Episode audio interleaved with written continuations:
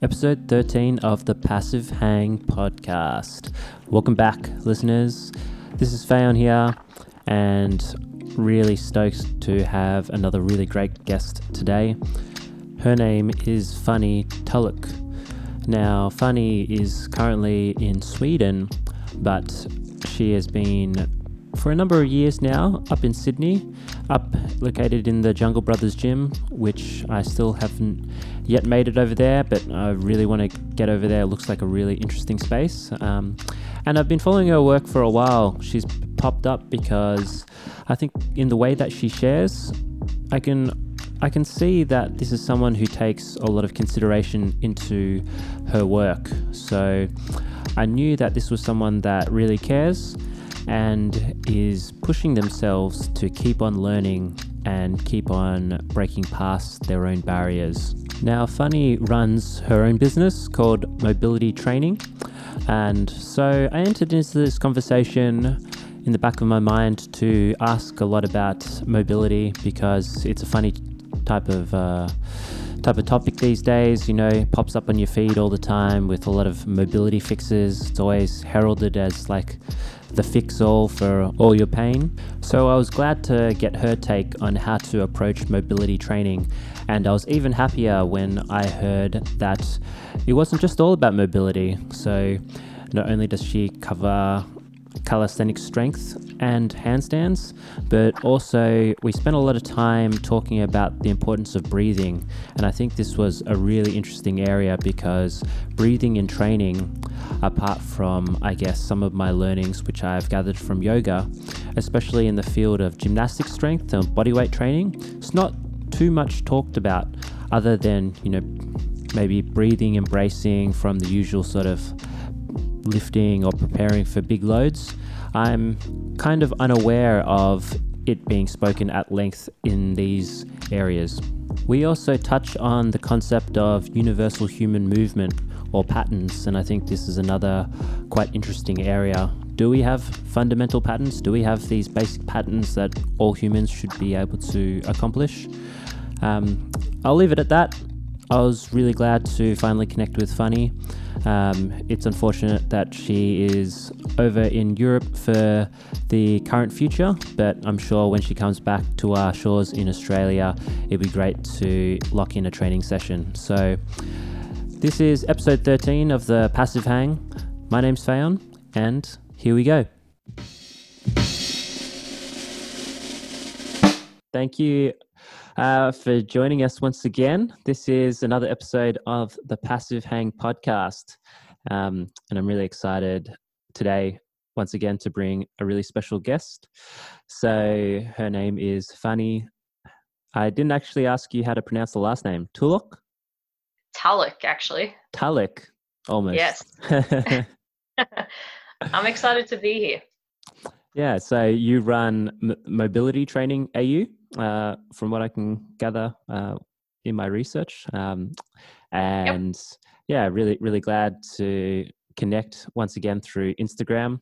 I find, you know, one of the biggest benefits of using this social media tool is, yeah, I guess if you take more of an active role and reach out to people, it's um, it's led to some really great conversations. So once again, um, haven't had the pleasure of meeting you in person, um, but hopefully in future we can, you know, meet up, train together, share some insights face to face. But um, yeah, really looking forward to this conversation today. Me too.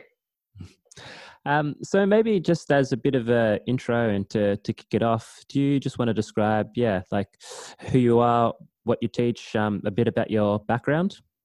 Yeah, sure. So I was born in Sweden and I grew up here. I uh, then moved to Sydney uh, when I was about 25 or so.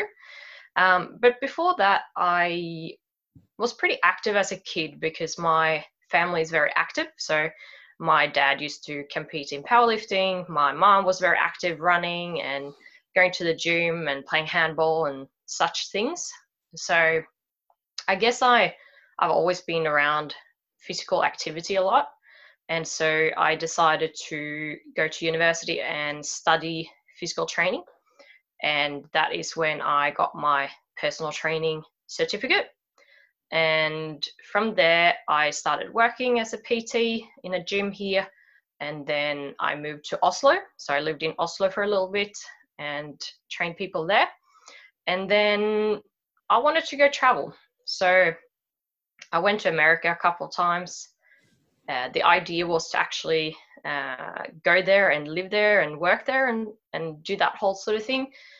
But I ended up going to Australia instead uh, in the end. And lucky that was. Um, so I went to Australia in 2013 and I went there to travel around the country, but also to meet different coaches and learn from them, uh, do an internship in Melbourne, uh, etc. And so during this time, I met my husband, Luke, mm. and then I settled down in Sydney and I was very big into uh, body composition, um, bodybuilding, competing, and that sort of thing. That was mainly the thing that I was interested in when I came to Australia. So I um, I was seeking out coaches who were good with that sort of thing, hmm. so I could learn to coach people to step on stage, uh, prepare for bodybuilding comps and stuff like that. And in about 2015, when I'd been in Australia for a couple of years, um, I started working at Lift Performance Center, and we had different classes there. So we had powerlifting, weightlifting, uh, gymnastics, and I used to sit at reception because that's where I started uh, when we first started the gym, and I would look at these gymnastics classes and with big admiration for what the coach was able to do with their body. And I thought, I can never do that. And little by little, I got into it. And then I came to a crossroads where I was like, should I go with powerlifting? Should I go with gymnastics? And I was very naive at the time. And I, I thought, nah, I'm going to fix my injuries because uh, you know, if I choose gymnastics, there's a lot of mobility training in there, so it'll mm-hmm. fix my injuries. But little did I know that I would get plenty of other injuries when I started gymnastics. So that sort of led me into the gymnastics and, and calisthenics mobility type of uh, realm. Yeah. Mm. Um, I'm interested to find out, like, what's was your perception of what the scene or what was happening here in Australia coming from Sweden. You know, like mm. it's really hard for me to picture that because I've always like been here, grown up, grown up here. But it, is it is it known for like being well versed in physical culture or like being at the top, or was was that why you're sort of considering America and Australia? Um, I would say that when I was sort of um, picturing the culture here in Australia or down in Australia, it was very much outdoors and a lot of sort of outdoor uh, activities and, and things like that. But then when I came to Australia and especially Sydney and, and Melbourne and, and Brisbane as well, I noticed that it was quite uh, far ahead, uh, I thought, in compared to uh, Norway and and Sweden that I had worked in before, mm. and yeah, I guess the sort of gym culture, and especially Sydney, it was very very common to have a personal trainer compared to in Sweden. I would say that people think that they can take care of that bit a bit more themselves. Mm. So I guess that is the main difference. I would say. Hmm. Yeah, I I always wonder about that because um, uh, yeah, yeah, don't know what the cultures are like in the, the other countries, but it's it's funny that you mentioned about the um, how the personal trainer is is really common. Um, yeah. Do you think that's because people just uh, are more willing to put their trust into somebody else to to guide them, or because I, I sort of think about when I was younger as well, and I was just getting into university, like. Mm I never thought about getting a coach or anything like that. It was all like, no, I can figure this out. I'm just going to do this myself, yeah. right? Um, and I'm wondering, is that more uh, more common over there, and then over here maybe, yeah. And I'm not sure what what the feeling is here, but more people are like, uh, especially now, I think, you know, there's not only just like one on one coaches, but group classes as well, right? That you're like, mm-hmm. oh, maybe I'll get some guidance on this. Mm. Yeah, I, I, think there is something uh, to that for sure. Um, I think it also comes down to like the like the culture of that we have in Sweden. It's just not really uh, as much a thing, I think, to have a personal trainer. But I should also say that I'm sort of comparing apples and oranges because I come from a small uh, town and mm. I haven't lived in Stockholm or Gothenburg and worked there. Mm. So the situation is probably quite different there. So it would me it would be a better comparison probably to compare those two cities with like Sydney and Melbourne compared to uh, yeah the smaller cities that I've lived in. Um, but I mean, Oslo is also uh, it's the capital in Norway, but it's still small in mm-hmm. comparison. So, um, yeah, it's a bit difficult to compare, I think. yeah, and I remember when I was wandering around in Sydney, I think a bit earlier this year, and I was like almost amazed by how many gyms there were. I was like, I think I mm-hmm. was wandering around Alexandria, and I was like, every second building is like a it's like a gym. like, what's going yeah. on here? Blew my mind. yeah, there's quite a lot of like smaller uh, studios and and stuff like that in Sydney uh, mm. popping up, and um, I, I, think that's great to see. Um, it mm. brings a bit of uh, diversity to the fitness industry. So yeah, definitely. Um, so you mentioned like so you got your start first into more um, bodybuilding is that is that mm-hmm. correct in that realm um, yeah and what was your sort of draw into that and then how was it sort of shifting from that into what you do now mm. um, i think the big draw for it was when i went to university uh, there was a few girls in my class that started getting big into bodybuilding mm. and i think bodybuilding was really up and coming as a sport at the time uh, and probably had been for a few years. But I think the uh, girls in my class was certainly uh, an influence to for me to sort of get into that and um, I guess also I used to I wrestled when I was younger so I wrestled for about 10 years on quite a high level in Sweden and it was i remember that i had a lot of um, i felt like i needed to perform a lot mm. and i felt like i it probably comes down to some kind of uh, mental emotional aspect of me uh, trying to be in the center of attention or like um, yeah those sort of struggles when i was growing up and when i left wrestling it needed to be replaced with something Mm. And I think bodybuilding was that thing where I could really smash myself and really try and, and perform at something as well as I possibly could at the same time as I could be in the center of attention when mm. I was mm. doing that type of thing. Mm. So I think that is how it sort of came about a little bit. And then later on in like I said, 2014, 15, even 16 there, I realized that this is not really me mm. and it's not really the realm of physical training or practice that I am actually interested in. Not anymore, at least.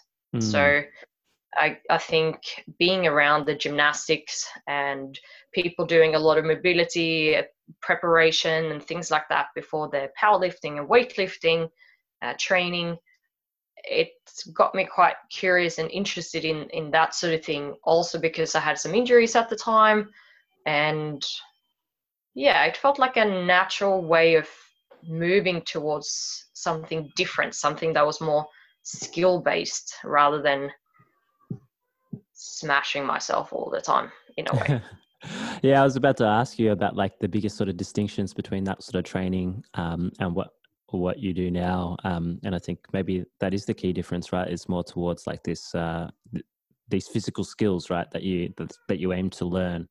Um, Mm. Also, yeah, I guess the the best bodybuilders as well. They're probably learning all the time, right? Learning how to maximize um, Mm. you know volume within their muscles a, a, as well. Um, but I yeah, it takes me back as well because I I think when I was younger, university, like those sort of modalities, like bodybuilding, really reflect maybe about your search for identity during the time as as well, right? Like uh, I. And, may, Yeah. and, and maybe it could have been because that's what was on the internet all the time as well. Uh, So it was sort of like, okay, yeah, like just got to get big. Th- that's the Yeah. thing. I think there was um, certainly a few factors, and it's um, something that I'm able to see a lot more clear today because I've done a lot of uh, work on myself. Mm. So I've been able to understand better why I chose to do bodybuilding um, and what sort of yeah what was behind that? Why did i take that route? Um, how did that come about? Um, and then this sort of mental emotional physical impact of everything uh, in terms of training that was going on when i was growing up and also in my mid uh, sorry early to mid 20s um, it was a very interesting time and it's um, something that's been very valuable to look back at because yeah i've been able to see things a lot more clearly today than than back then so Mm, mm. Okay, so like from there, you started shifting into. So, what, what? How would you describe like what you're into now? Is it, is it gymnastics? Is it like calisthenics? Um, yeah. How how would you describe it? Yeah it's a tricky thing because i in one way i don't want to box myself into i'm teaching xyz Mm, Um, but on the other hand, when you are speaking of things and you are trying to describe things, like what you are uh, teaching, what you're working with, you sort of need to put words into it. So I would say that I'm teaching calisthenics, strength, and mobility. Mhm. But um, at the side of that, I am also getting a lot more into universal human movements. Mhm. So, like, what I've noticed the last few years is that doing a specific type of uh, physical modality, such as calisthenics, gymnastics, powerlifting, weightlifting, it comes with its, um, how should I put it? They very, very often go against the way that we move naturally. mm, And so what I've noticed is that if I only teach calisthenics, strength and mobility, there might be certain areas or structures in the body that they are missing out on in terms of loading. Certain structures might be uh, overloaded as Mhm. well. So I found that it's really important for myself and for my students that I add in and integrate movements that are they might be very gentle might be not be um, loaded at all but just taking them through range of motion to incorporate all the structures in the body at one Mm. point or another so that they are kept uh, en- engaged and um, just stimulating the whole body I, found that super important for staying injury free and just performing well just moving well. Yeah, this is really um, funny, right? Because um, when you think about it, like calisthenic movements, that sort of thing, I don't think that like would have anyone been doing like front levers and like planches 2000 years ago? Uh, well maybe i don't know but it kind of seems like it's quite a modern invention right of um, coming from the art of gymnastics and and things like that. And you know i always uh, laugh a little bit about with like movement culture as well um, but then there's like a really strong emphasis like on the on the handstand right? Um, but then for the handstand like the more that I step into the handstand as well, the more I'm sort of realizing as well. It's like, yeah, it's it's like a really nice practice, but also like it is a bit unnatural that I'm making like my hands into my feet and then I can, you know, my, my shoulders into my hips. Like that, that, that does go a little bit counter to maybe what we are supposed to be doing. So yeah, it's a, it's a funny little interplay there.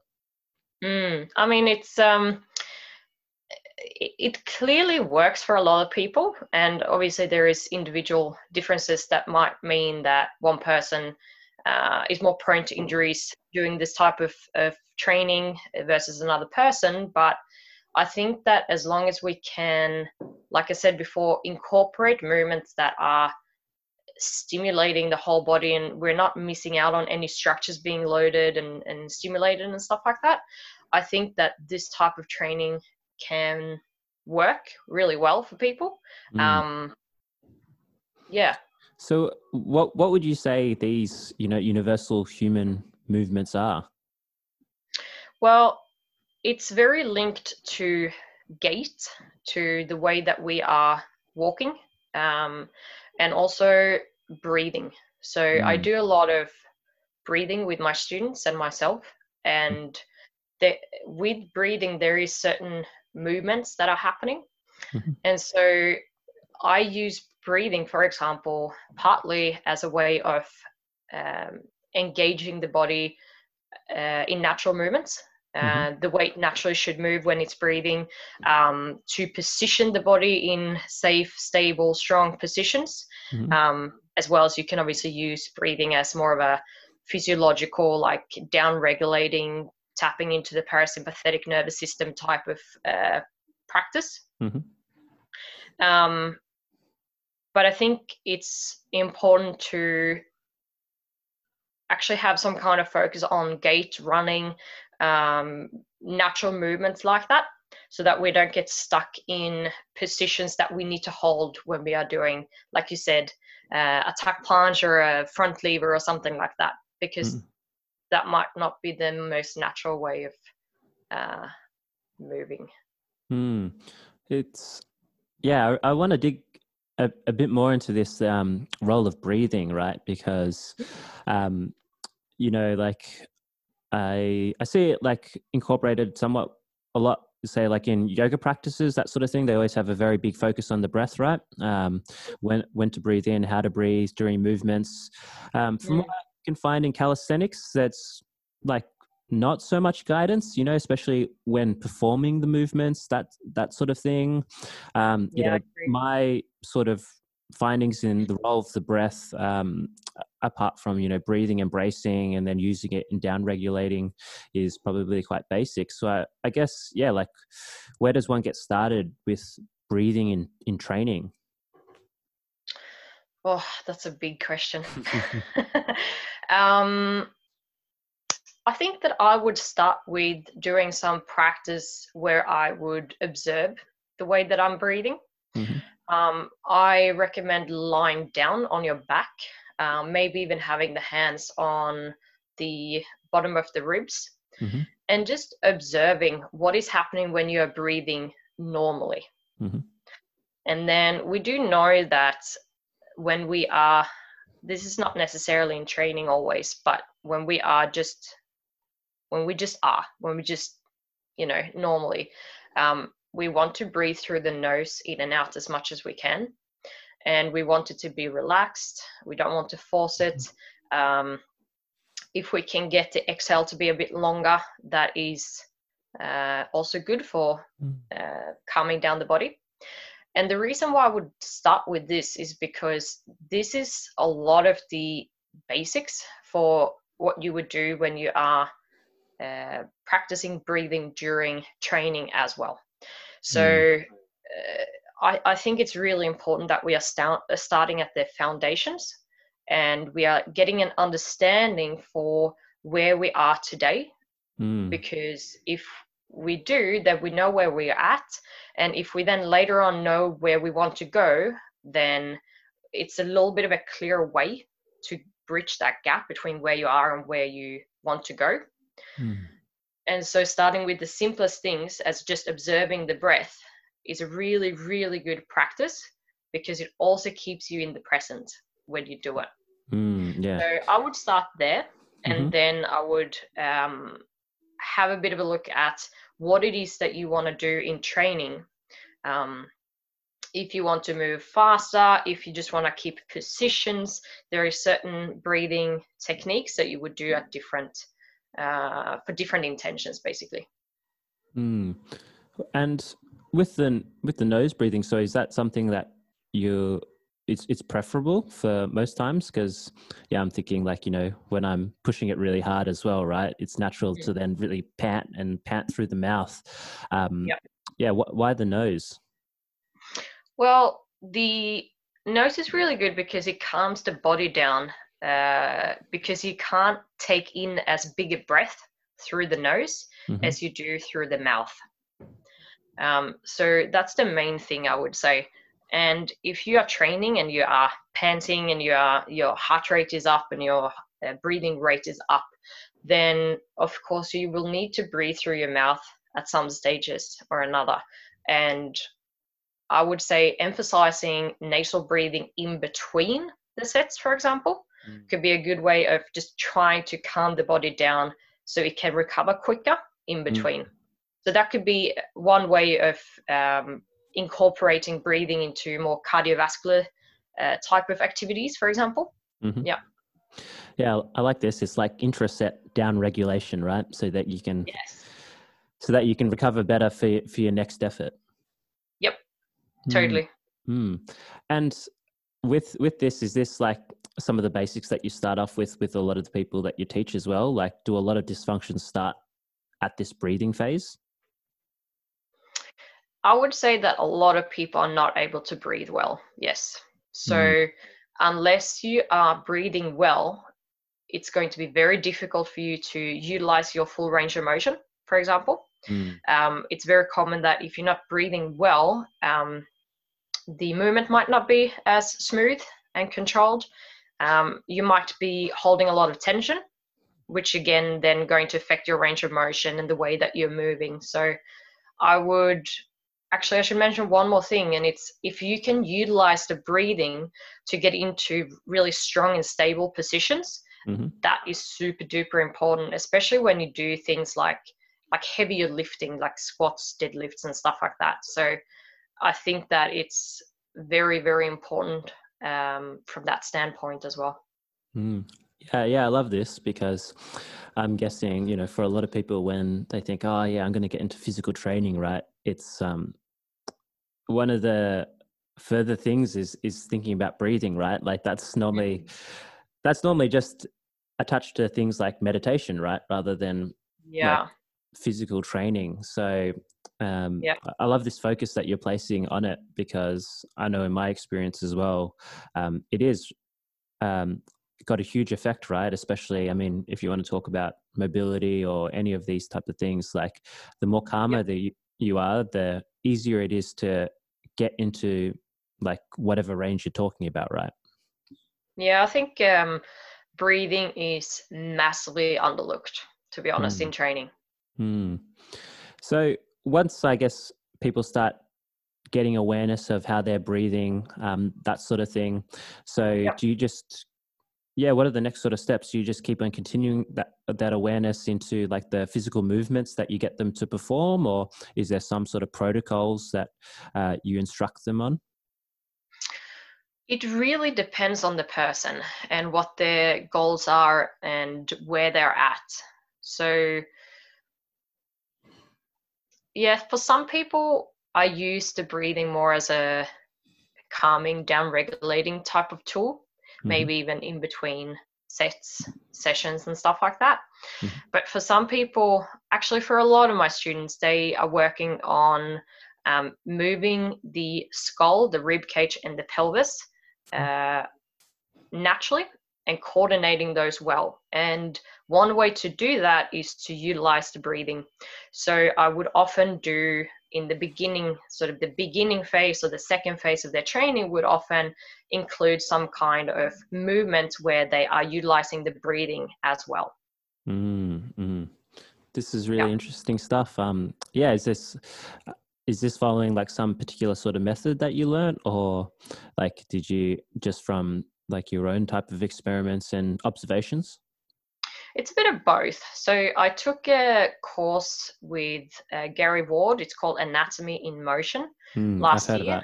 Yeah. Mm, yeah, it, they're really good at introducing um, natural ways of moving and like how we are moving uh, from a biomechanical standpoint. hmm Um, and it's as simple as the bones are structured in this way, so therefore we are going to move in this way when we are doing this, etc.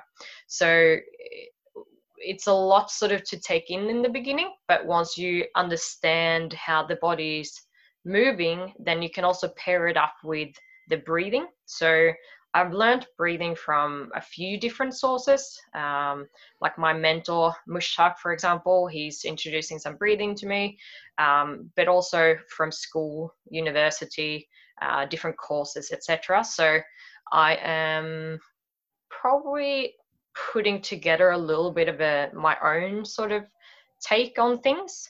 Um, yeah, it's a bit of a mix, I would say. Yeah, I think this is quite an exciting area, right? Because bringing these sort of techniques, um, especially into the more physical realm as well, maybe outside of just like gait as well, um, is Yeah. something that I I haven't found too much information on as well.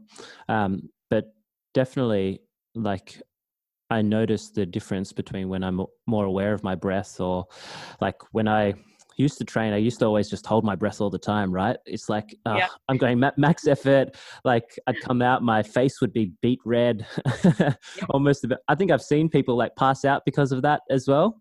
Um, yeah, and it's made such a big difference when, yeah, I've just managed to be able to keep enough tension but still keep calm like even when Yeah. i'm like slightly holding or like keep, keep, keep keeping that diaphragm like full um yeah it makes a big big difference yeah. I um I don't know if you've seen. I wrote a very long breathing article last year called "Breathing: The Interface Between You and Your Thoughts and Emotions."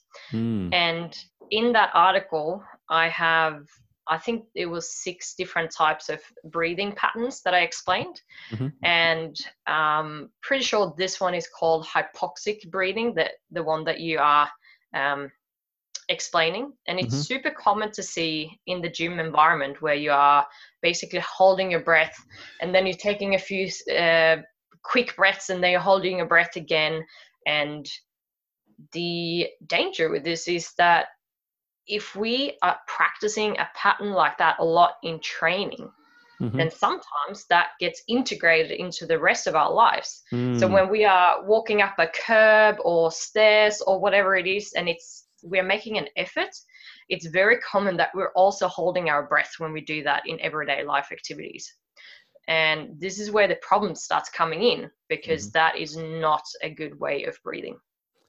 yeah it's really funny like that i guess um you know in some way you're always practicing something right like that's a new pattern that Yeah. you're integrating and if you're not conscious of it then it can become like a a big thing i've i've noticed this before when like working on things um maybe like hard problems as well and then i'm like why am i holding my breath Yep.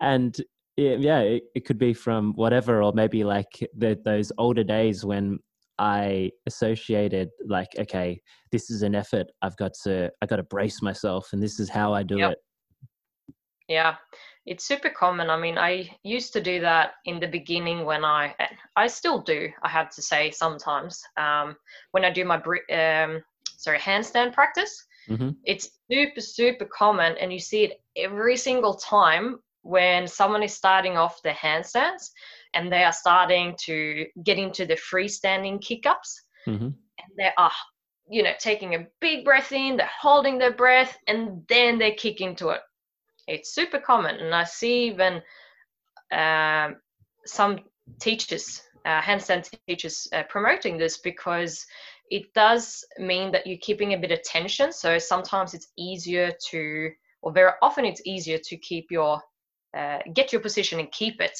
Mm. so sticking the handstand might be a bit easier in the beginning when you are inhaling, holding a breath, kicking in, and then getting it. However, I don't think that is a necessarily sustainable way of breathing breathing in the handstand as you go along.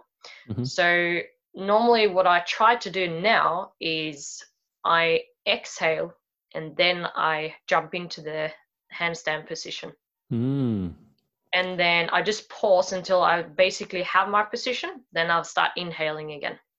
I got to try that next time I'm I'm handstanding because I think I'm similar as well. Like I inhale a little bit, I have a bit of tension, then kick up, and then after when I find the balance, that's when I return back to more normal breathing.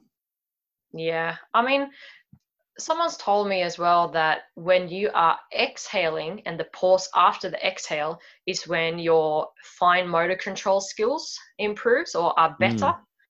Mm. Um, I'm not sure yet. Uh, I've, I've experienced or like I've experimented with this for a while, hmm. um, mm. but I'm not sure just yet if I can sort of see that. But um, if that is true, then I guess it would be interesting to try and work towards exhaling and then jumping in on the pause. Mm, most definitely, most definitely. Um, bring it back to the um, you know the universal human movements. You were talking about like gait um, that sort of thing. So are you just talking about in terms of like um, walking and running patterns or other sort of patterns that you're uh, deeming as like essential? Um, i am currently researching and studying the gait patterns more myself and i guess as far as i've come at the moment is that I think that because they are such integrated movements in our life in general, everyone's walking, everyone is, uh, you know, potentially running at certain times. I think unless we pay some attention to those types of movements, we might get into trouble. Mm-hmm. Um, it's tricky to talk about because I feel like I haven't done uh, enough studies in this area yet. But mm. I guess from what I've seen is that since it's such a uh, natural pattern of us of ours to to walk and it comes with certain uh, movements through the whole body like gait is a full body movement mm-hmm. then i think it's important to utilize those movements and those angles of the different joints um, to make sure that we are stimulating all the structures in the body. Mm-hmm. That's sort of how far I've come with this type of research at the moment. Mm-hmm. Um, yeah, but I'll be able to tell you more maybe in a few months. yeah, no, I'd, I'd, definitely be very interested to hear your your findings as a, as your understanding develops, right? And then um, mm. as you start becoming more comfortable with maybe sharing that uh, as well. So please keep me updated. But um, yeah, I've come. Ac- I've I've come across Gary Ward's work before. Um, I got treated by a practitioner actually who followed by him, and yeah, it, oh. it was it was really interesting with um, the analysis of the gait and then doing all these different things. And I, you know, through that process, it actually did ch- change my gait because um, I, I went there for for a few months. So I can recommend um, his his work. Like I don't know too much about it. I looked a little bit into it, but um, mm. you know, mm for those out there who who are interested, I think he is one of the leading guys uh, for the foot right and for gait and that sort of stuff. I think it's definitely a good uh, place to start. Um, he's obviously talking a lot about the foot. He's got a book about the foot as well. Um, and I think it's in many regards a forgotten body part. Mm. Um, and I know that it, it was for me for a long time. Hmm. And so obviously the gait and universal movements uh, take a lot of the, the foot movements into consideration as well, making sure that the foot is also going through its movements like pronation and supination, just mm-hmm. like the knee is flexing, extending, the hip internally, externally rotating, etc. So mm-hmm. yeah. Uh, it's interesting, like as you said as well about like making sure that all the joints are are, are taken through and, and stressed correctly, that sort of thing. Because, I mean, I guess let's talk about mobility now. This is um, a really interesting topic, I think, especially because when you log onto Instagram these days or have a search for um, like mobility or mobility methods, there's like yeah. so many, right? It's like, which one do you follow? Everyone's got like some sort of secret technique or something that you should be doing. Um, a lot of them condone like you got to be mobilizing everything as well, right? So that almost relates back to that what you're saying before about you know stressing everything is like well is mobility then stressing everything because you are like taking all these joints within a certain range of m- motion that sort of thing i guess what's your take on all this um on everything that's happening now um yeah seeing as i guess your your self-titled like mobility training um so Yep. uh what what are you seeing at the moment with what's happening in the culture with uh, like mobility mo- mo- mobility methods? Hmm. Um, one thing that I'm seeing is that people tend to do a lot of it, and sometimes even three, four hours per day of mobility training. that, that's and crazy. I actually had a, a guy contact me last week and we had a consult and he had bought some program and he said, Oh, you know, I've done four months of uh, this program and it's about three to four hours a day and I'm sort of like getting a bit over it. And I'm like, Yep, I can understand that. That's a long time to train. Um, I think that it's easy to get caught in doing mobility training because Hmm. just just because you want to do mobility training so i think it's important to ask yourself why are you doing mobility training because mobility training is not the um, end goal Hmm. necessarily um, i used to think that you know front splits and middle splits and stuff like that was really cool and it was sort of the end goals for me for a while hmm but I think that it's important to potentially reevaluate and think about this. Like, why do you want to be able to do a front split? Mm-hmm. Why do you want to be able to do a bridge? You know, all of these. Why do you want to be able to do a pancake? hmm And I guess the process of getting there is going to be a whole lot easier if you can utilize that movement in a sport or some kind of activity. So, for the pancake, for example, that is extremely useful for me because I want to be able to do a press to handstand at some stage. Mhm. So, in my handstand practice, it's important that I've got a good straddle and that I'm very strong and mobile in that uh, position. Mhm.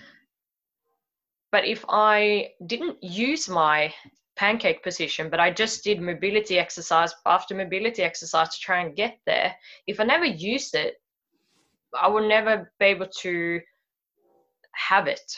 I wouldn't, I might be able to get it on occasion, Mhm. but actually embody that movement wouldn't be very easy unless I was actually using that position or that movement on a regular basis.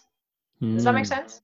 No, yeah, this this makes a lot of sense, right? Because I think one thing with, with mobility, right, especially with these these goals that you mentioned, you know, having the splits, Van Damme splits, you know, this this bridge Yeah. sort of stuff, they can almost start becoming uh, ends in and of themselves, right? Um, and then what I'm noticing as well, sometimes there's a lot of messaging coming out where it's just like mobility is the fix for everything, right? And the more that you do, the better that you'll be prepared for all of life, you know, that that sort of thing. But I think their approach that you're talking about is kind of like, well, what what do you want out of life? You know, like if you Yeah.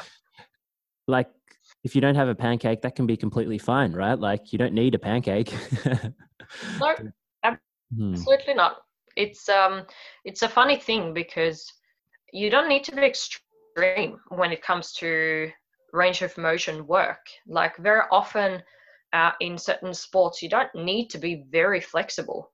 Hmm. Um, but it is important to build that strength through range, but strength through the range that you need to be able to play rugby, play soccer, um, you know, be a dancer, whatever it is. And all these different activities and sports are going to require different amounts of mobility of you. So, or, you know, you need different types of mobility depending on what you're doing. Hmm. So, I think that is super important to link back to. Um, yeah. Yeah, so I guess when people first come to you, um, and maybe they, you know, they have uh, they, these goals and they're mobility based, what are they normally asking for, and what do you normally ask them back? That's a good question.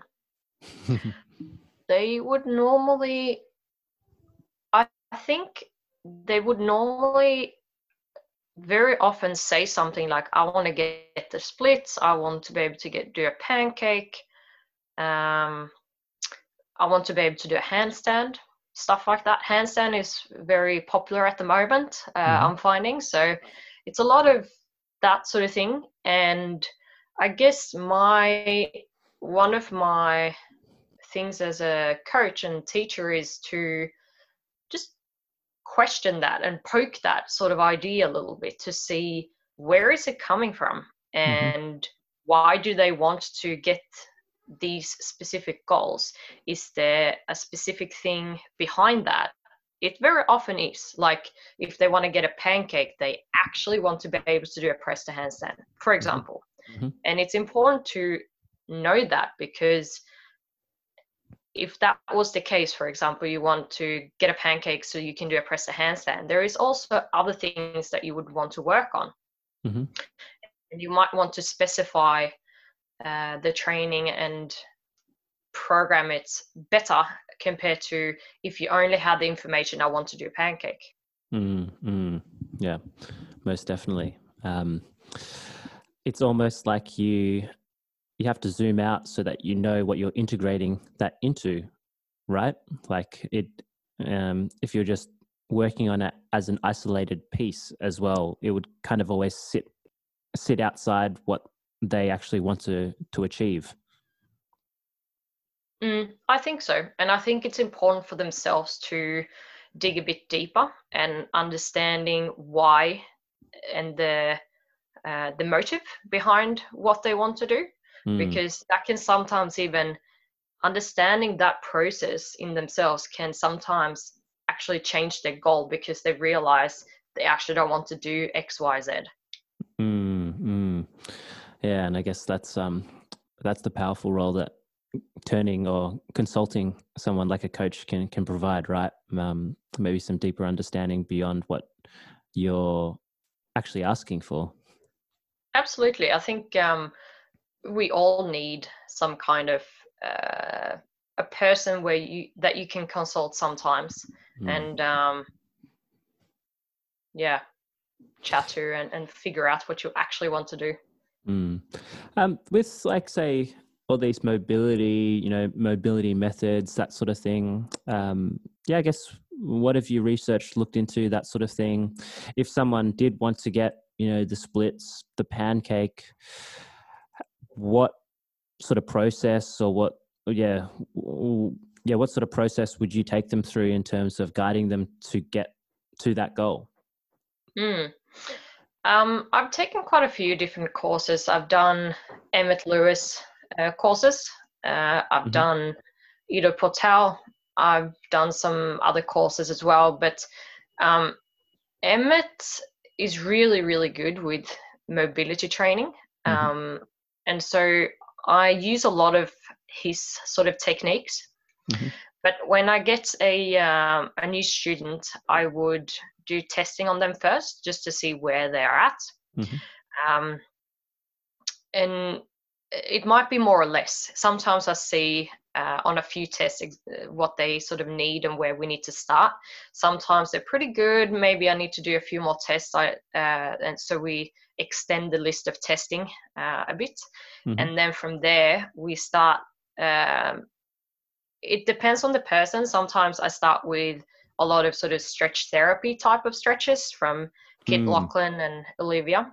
Mm-hmm. And incorporating that and sometimes it's that together with more dynamic movements so more mobility stuff more Emmet flavor uh, flavored exercises um, sometimes it's just mobility. So it, it really depends on the person um, as to where we are starting.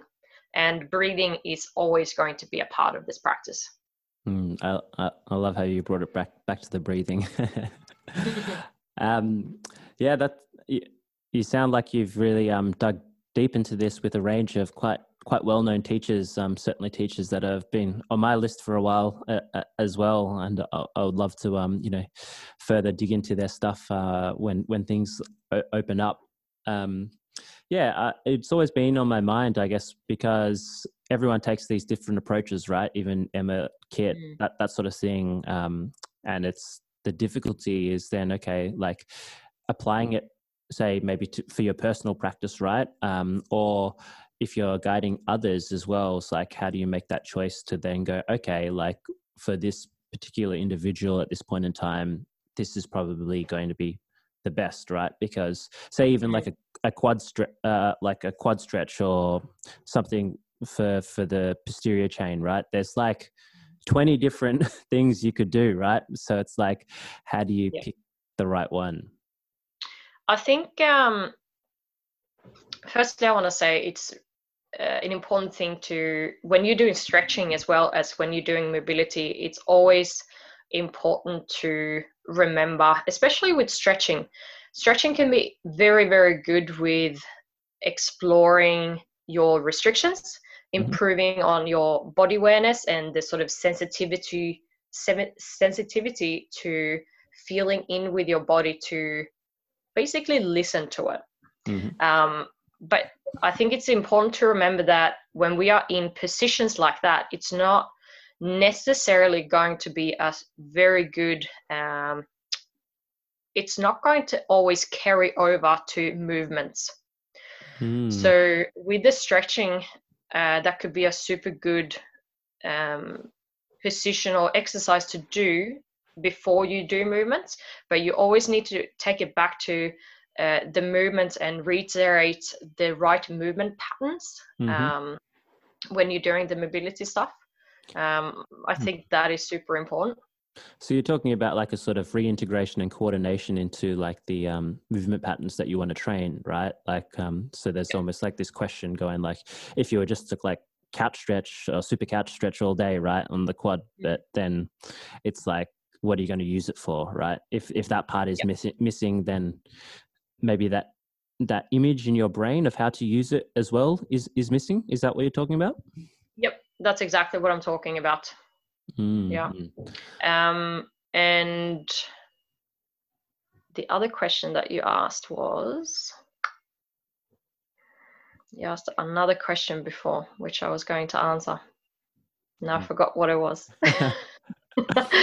I've I've forgotten about um, it as well. Yeah, I, I was talking about yeah the context of the individual. Um, oh yeah, that that was it. So mm-hmm. after the testing, what I normally do is I have some stretches or mobility exercises that I prefer doing mm-hmm. because of different reasons. So if I think that it's going to suit the individual, I would put that in their program and then we would simply start practicing that movement or that position to mm-hmm. see how it's working out for them.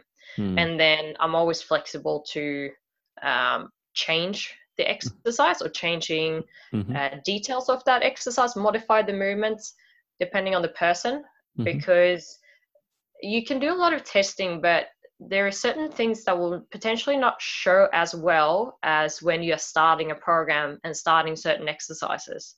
Mm. So I mm. think it's important to be flexible in the programming and changing things as you go if you find that it's not working so well.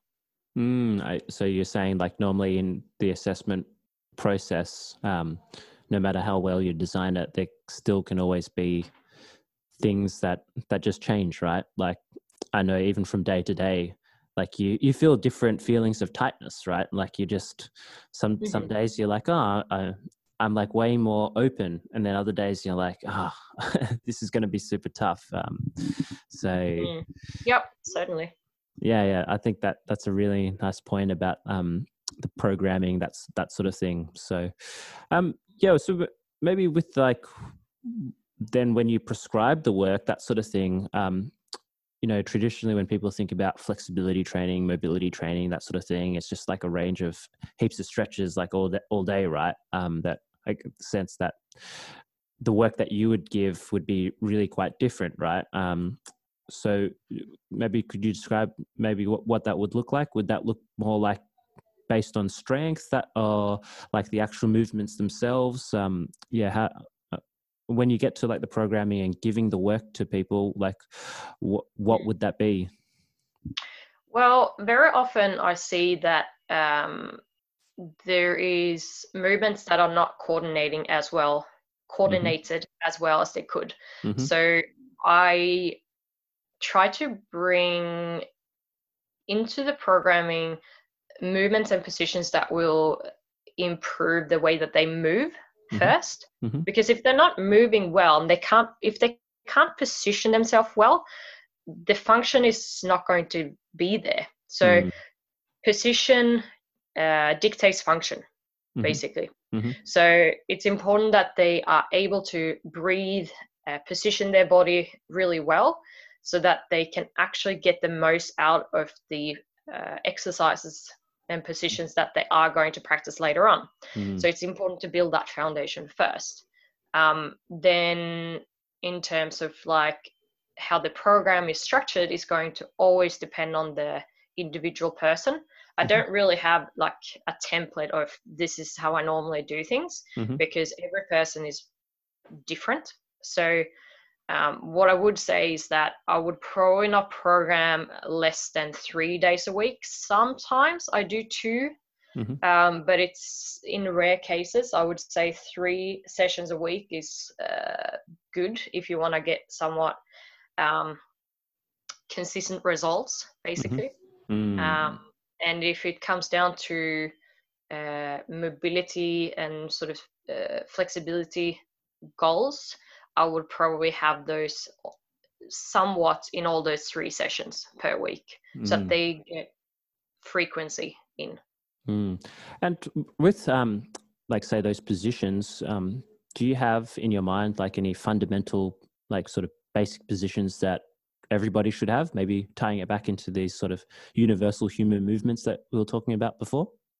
Mm, um, it's going to depend on the person again, but mm-hmm. I am tying it back to um, natural universal human movements basically so like how the skull the rib cage and the pelvis move mm-hmm. uh, together and how they are integrated mm-hmm. which actually comes back to the gait again mm-hmm. so how they move in gait is how they move naturally so mm. um, if I were to do like a lying cogs exercise, which is one of Gary's exercises, where that you lay on your your back and you are tilting your pelvis into anterior tilt and posterior pelvic tilt, mm-hmm. then I would have a look at how the rib cage and the skull are moving and coordinated together with the pelvis moving. Mm.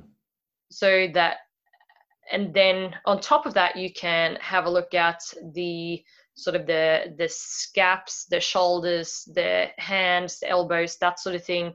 And then also together with the breathing. Mm. so that sort of thing is very fundamental for me. If they can't do that if they can't coordinate a movement like that well efficiently then we need to take care of that first. Mm i like how you're talking about this coordination of the parts, right? Because let's say talking about like what's coming out from what I can see from like the functional range conditioning stuff, right? Like a, a lot of it's like about this like joint independence. Uh, that's like the sort of messaging that I'm get uh, getting. It's like um, you know the the more independently you can move all these joints and then you know block them off and then just move your shoulder, the the better. But um, mm-hmm. what you're talking about here is kind of like these these all these parts working in conjunction with each other. Yeah, I guess I'm more for integrating movements through the whole body mm. uh, rather than isolating. Yeah, I, th- I think it's um, different approaches, right? Um, mm. And and maybe one of the reasons why sometimes it can get a bit confusing as well, right? Because you're like, oh, this one's saying this, and then this one's saying this. um, yeah, I always find it really funny um, for especially this area of mobility, flexibility, whatever you want to call it, right? Because um, maybe sometimes, like in in strength, um, there are there's more clearer principles that you can find out with, you know, like progressive overload, that sort of thing. Um, yeah. But then sometimes with mobility, it can present itself like this magic black box, right? Which is like some people just got the splits, and then other people's you'll be struggling all the time, and you know how do how do they get there? Who knows?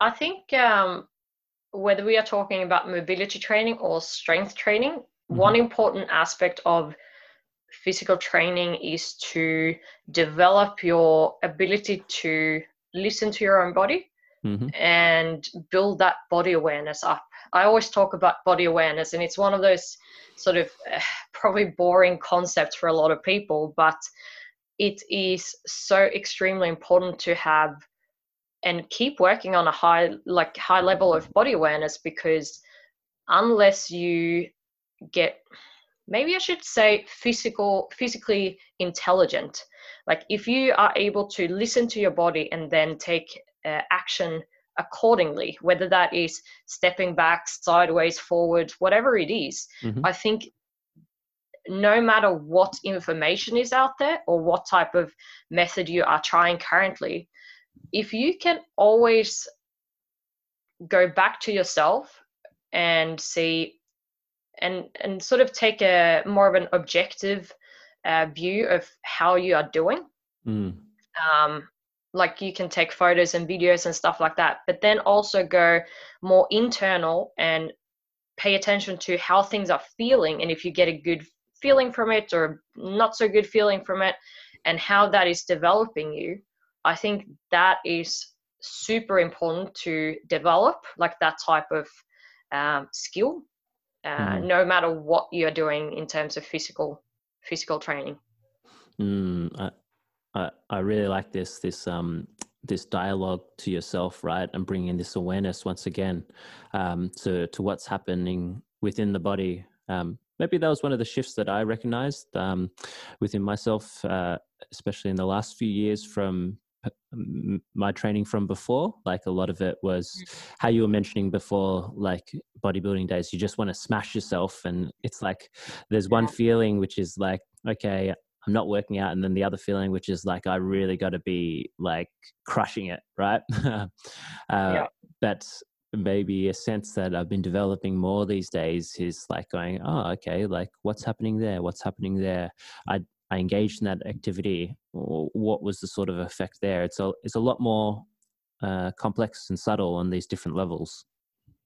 Yeah, absolutely. And then if you get really good at that, you will be able to distinguish between poor information and better information, basically. Mm, I like that. I like that. And, and and it can be like any information could be the good information, right? Even if it doesn't work for for all these other people but you know in your case if you find it and listen to your body and um, it has a good effect then you should mm. tr- trust in your direct experience right i agree mm. um, so i guess one funny thing with mobility as well is um, relating it back to my personal experience was i started looking at other modalities and mobility popped up because of my experience with um, pain and injury. You know, at the time, I always had this like really tight neck tension. Uh, there was mm-hmm. something happening within like my my right groin as well, and then I started finding like this stuff like mobility, and I was like, wow, maybe this could be the the fix, right? Um, like, what? How do you normally approach guiding someone who might come to you and say like hey i've got this injury i've got these these these pains um, does that does your approach adapt when they mention things like that um, i guess i have an approach that is um, how should you put it that will take stuff like that into consideration as it is mm. so i would always try and start with breathing and mm-hmm. building building the uh, natural movements in the body. Mm-hmm. And once those things are in place, you can start working on specific positions that you need to work on for certain exercises if you have certain goals of calisthenics, for example. Mm-hmm. But I think wrong, um, running alongside each other is it's really important to have uh, you know, like you might have the goals of calisthenics specific skills. Mm-hmm. And alongside that, we are having the the movements the natural movements, the breathing, so that we are taking the whole body into consideration, mm. not just the structures that are involved with the calisthenic skills. Mm, mm. So, whether you have an injury, if you have pain anywhere, um, if you are pregnant, like I tend to always treat people in a similar way in terms of I individualize it towards their situation and I'm keeping a very open mind to things that may not work, will work, uh, their experience, and then we discuss it and see what the best uh, path is for them. Mm. So I try not to um, box myself into like, you know, pregnant women can't do X, Y, and Z. you know, people who have back issues can't do X, Y, and Z. It's mm. I try to keep it a bit more open than that, I guess.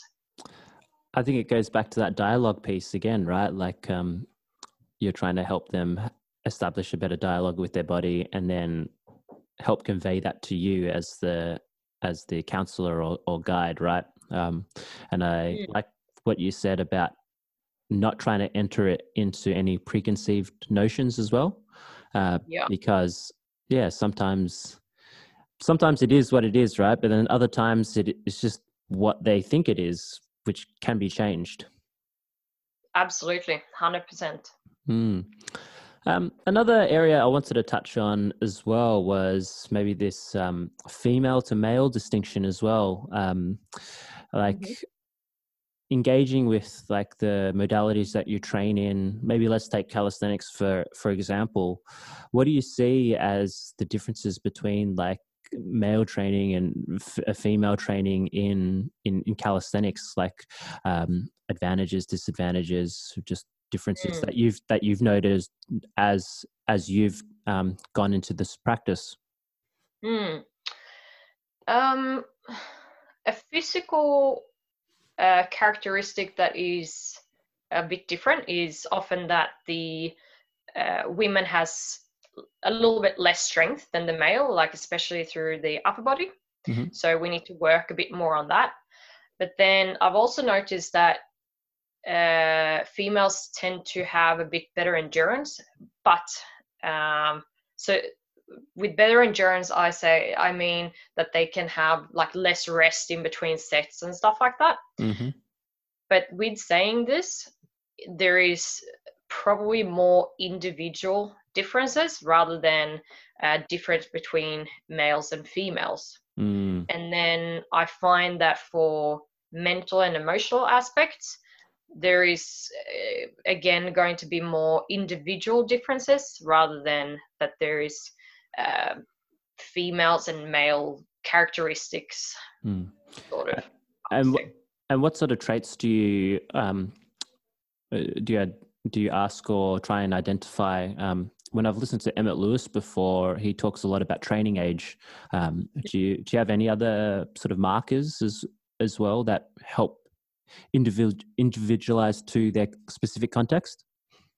Yeah, it's um, going to come down to a few things like um, their training experience, so like training age, definitely. Um, we look at where they're at at the moment. We look a lot at uh, injuries, uh, major life uh, events, I should say. It could be anything. Mm-hmm. Um, and of course, what their goals are and, and where they want where they want to go, and then also what their lifestyle is like. If they have, you know, if they have kids, no kids, uh, if they're working from home, if they're working at an office, like all of those sort of things are going to play a big role as well. Mm. So yeah, there's quite a few different factors there that I would like to have some information about. Mm-hmm. Um, turning to your like personal practice now, um, mm-hmm. yeah, I guess what uh, what's currently on the calendar? What are you what are you working on? What does um, your practice actually look like? Mm. Um, I currently train um, I should say four to six days a week. Mm-hmm. Um, my main training is four days a week. I have done a very simple program at the moment where I am doing two strength sessions and mm-hmm. they look the same both days. and then I have a handstand practice, so a handstand, uh, two handstand sessions per week, and they look a little bit different to each other. And my main focus at the moment for the strength stuff is to balance my right and left strength side of the hips. Mm-hmm. Um, that's what I'm working on. I'm working a little bit together with uh, a friend of mine, David Gray from Ireland, and um, he's really good with uh, with the whole gait and breathing and all of that sort of things. I'm learning a lot from him at the moment. Mm. And for the handstand stuff, I am focusing on the press to handstand. So the handstand practice is actually a lot of um, positional and strength uh, focused. Mm-hmm. And then at the end of it, I do a bit sort of longer holds and different positions and shape changes and stuff like that at the moment. Mm-hmm. And um, apart from that, I do um, sometimes I do a bit of running, sometimes I do a bit of uh, paddle, tennis, uh, swimming, walking, just some other stuff that I uh, uh, enjoy doing. I think that's a really important part, right? Like, um, other than the training, what other sort of physical activities do you engage in, right? Mm, I, I, think that's um, it's something that's opened up a bit more for me as I get older, and I mm-hmm. feel like I am interested in exploring other things than the strict uh, programmed uh, training mm-hmm. in terms of physical activity, I guess. Hiking is a big one. Yeah, I, I remember it was I read something where it was put in a nice way where you know it's important to have like a more programmed exercise portion but then also like this open form portion as well right mm-hmm. like it doesn't need to have a goal or an end in itself and the activity can just be nourishing in itself yeah absolutely mm. so do you do you program for yourself or do you get some coaching as well I have programmed for myself for a few months now. I did train with Emmet for a year or so, mm-hmm. and um, then I decided I wanted to try out programming for myself again. Mm-hmm. And um, I have to say that it's not as fun to write my own programs as it is to write other people's programs. Mm-hmm.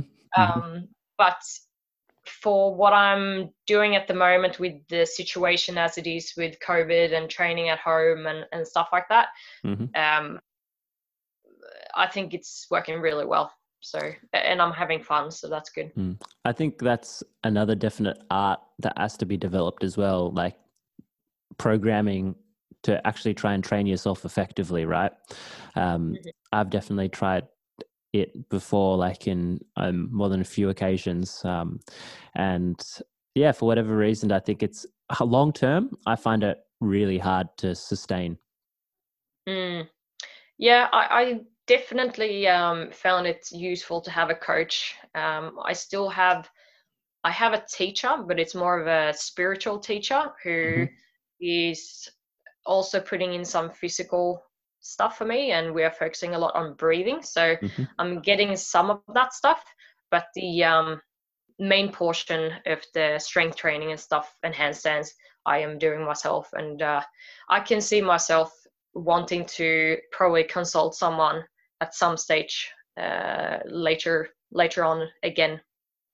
Mm, yeah definitely. I think that's just the natural curiosity as well right it's like oh like if mm-hmm. i get some guidance there that well it's like part of your learning process as well, right? Absolutely. Hmm.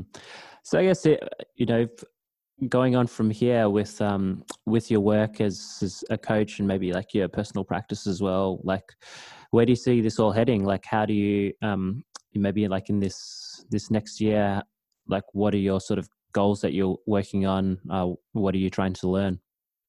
Mm, good question. I am, like I said, I'm trying to, I'm studying more of the gait and the universal human movements. Mm-hmm. So I feel like I'm pretty uh, early on on that journey. Mm-hmm. So I'm really wanting to learn more about that so that I can incorporate it really well with the calisthenics training mm-hmm. and really make sure that people are moving and breathing well Mhm. and therefore can perform the calisthenics efficiently as well. But alongside that, I am also uh, personally working a fair bit on not just the external form, uh, so to speak, but also the internal state. Mhm. And um, it is something that I'm working on for myself, but also for some students in terms of breathing practices and encouraging a type of awareness around being present Mm. and being present during exercise. Mm. Mm. So, um, yeah, that's where I'm heading. Yeah, I got that sense of um, from you as you started talking about bringing perception and awareness and breathing in, right? Um, it sort of naturally leads into um, becoming more than just like the physical actions themselves, right? Um, Mm, totally. and and with physical training, there's always such a transformation, not only within the body, but you know, within the mental state as well. Yeah, absolutely. It's um, um, and not just the mental state, but actually the emotional, uh, the emotional states as well. It's it's all tied in together. really exciting stuff. Um, well, I guess for the people um, that have really enjoyed what you've uh, said, and I know you covered off some resources like that you've written about as well. Um, you know, where would uh, where can they find all this stuff, uh, and what if they wanted to ask you any questions? What would be the best way? Yeah. So um, my website is uh, getting better and better with uh, articles and stuff like that. So that is mobilitytraining.com.au. My Instagram is active as well, and that is at mobilitytrainingau. And if anyone is interested in asking any questions, they can either message on Instagram or they're welcome to send an email to Fanny, F A N N Y, at mobilitytraining.com.au. Awesome, and um, I'll grab that link to that maybe that breathing resource as well from you a bit Oh. later, and then link that at the end of this um, podcast show notes um, if anyone's interested as well. Awesome. Sounds good.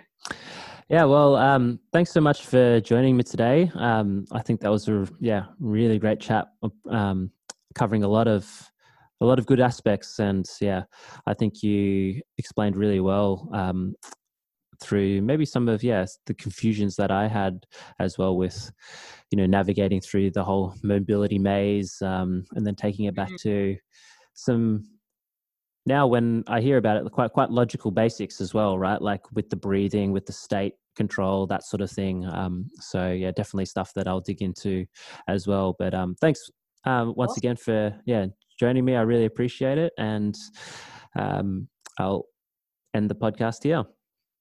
Thanks for having me.